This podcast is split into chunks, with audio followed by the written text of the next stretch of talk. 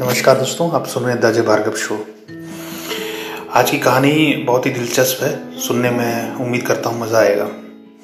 एक बार गर्मी का समय था, एक बाप अपने बेटे के साथ घोड़े की लगाम पकड़े पैदल जा रहा था।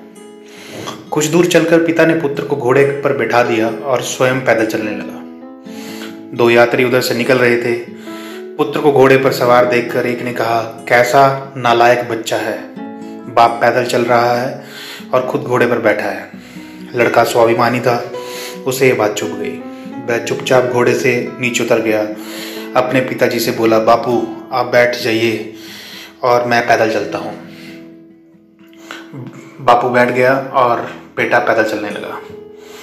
आगे जाने पर कुछ और लोग मिले और बोले, कैसा बाप है जो बच्चे को पैदल चला रहा है और खुद लाट साहब बनकर घोड़े पर बैठा है?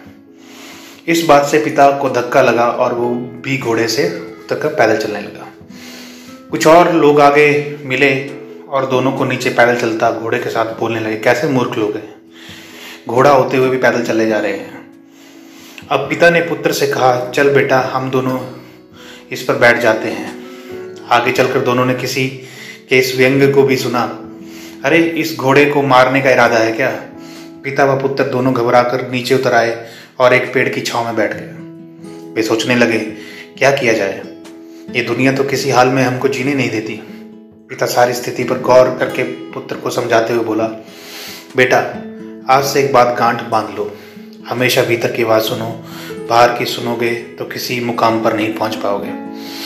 तो इस एपिसोड से हमें यही सीखने को मिलता है कि करो अपनी मन की, दुनिया चाहे कुछ भी बोले।